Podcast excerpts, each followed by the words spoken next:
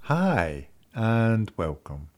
This is Nibbles in Space with me, Malcolm McDonald. The ability to move from one orbit to another is pretty important for a lot of things we might want to do in space. At its simplest, a spacecraft can change its orbit by changing its velocity, and perhaps surprisingly, to go higher, you need to go slower. On Earth, to increase the speed of our rowing boat, the oars apply pressure to the water that causes the oar and the boat to move.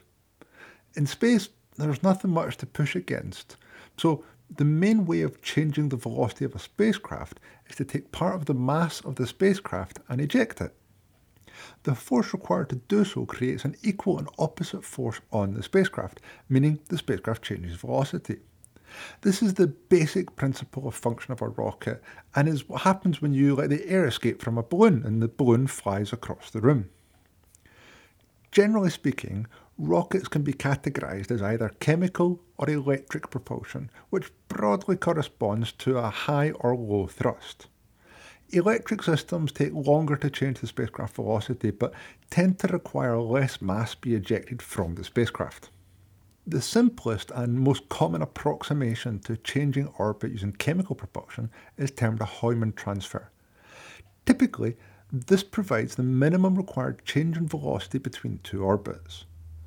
A Hohmann transfer is an arc or intermediate orbit connecting the two orbits with the start and end of the arc tangential to each orbit.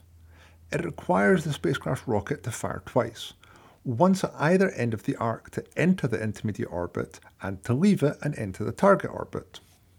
The use of low thrust electric propulsion to change orbit altitude is often approximated with continuous thrust rather than the impulses assumed with chemical propulsion.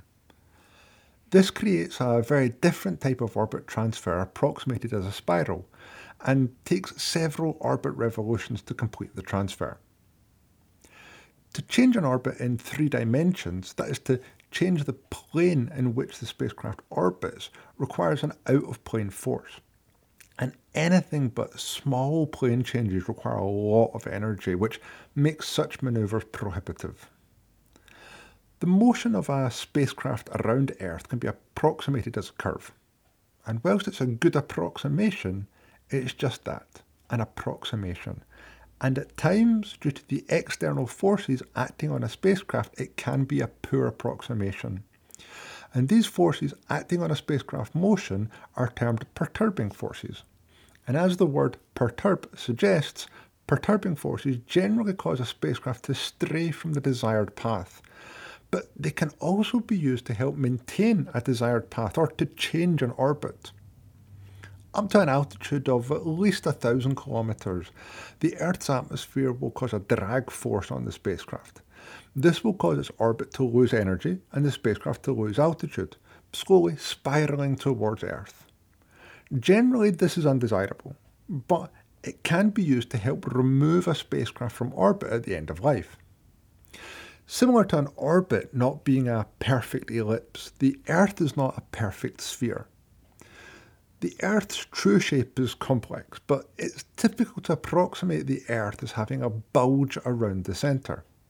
In fact, the Earth's diameter is almost 43 kilometres more at the equator than at the poles. Now, without any perturbing force on the spacecraft, the orbit plane will stay stationary with the Earth rotating underneath it.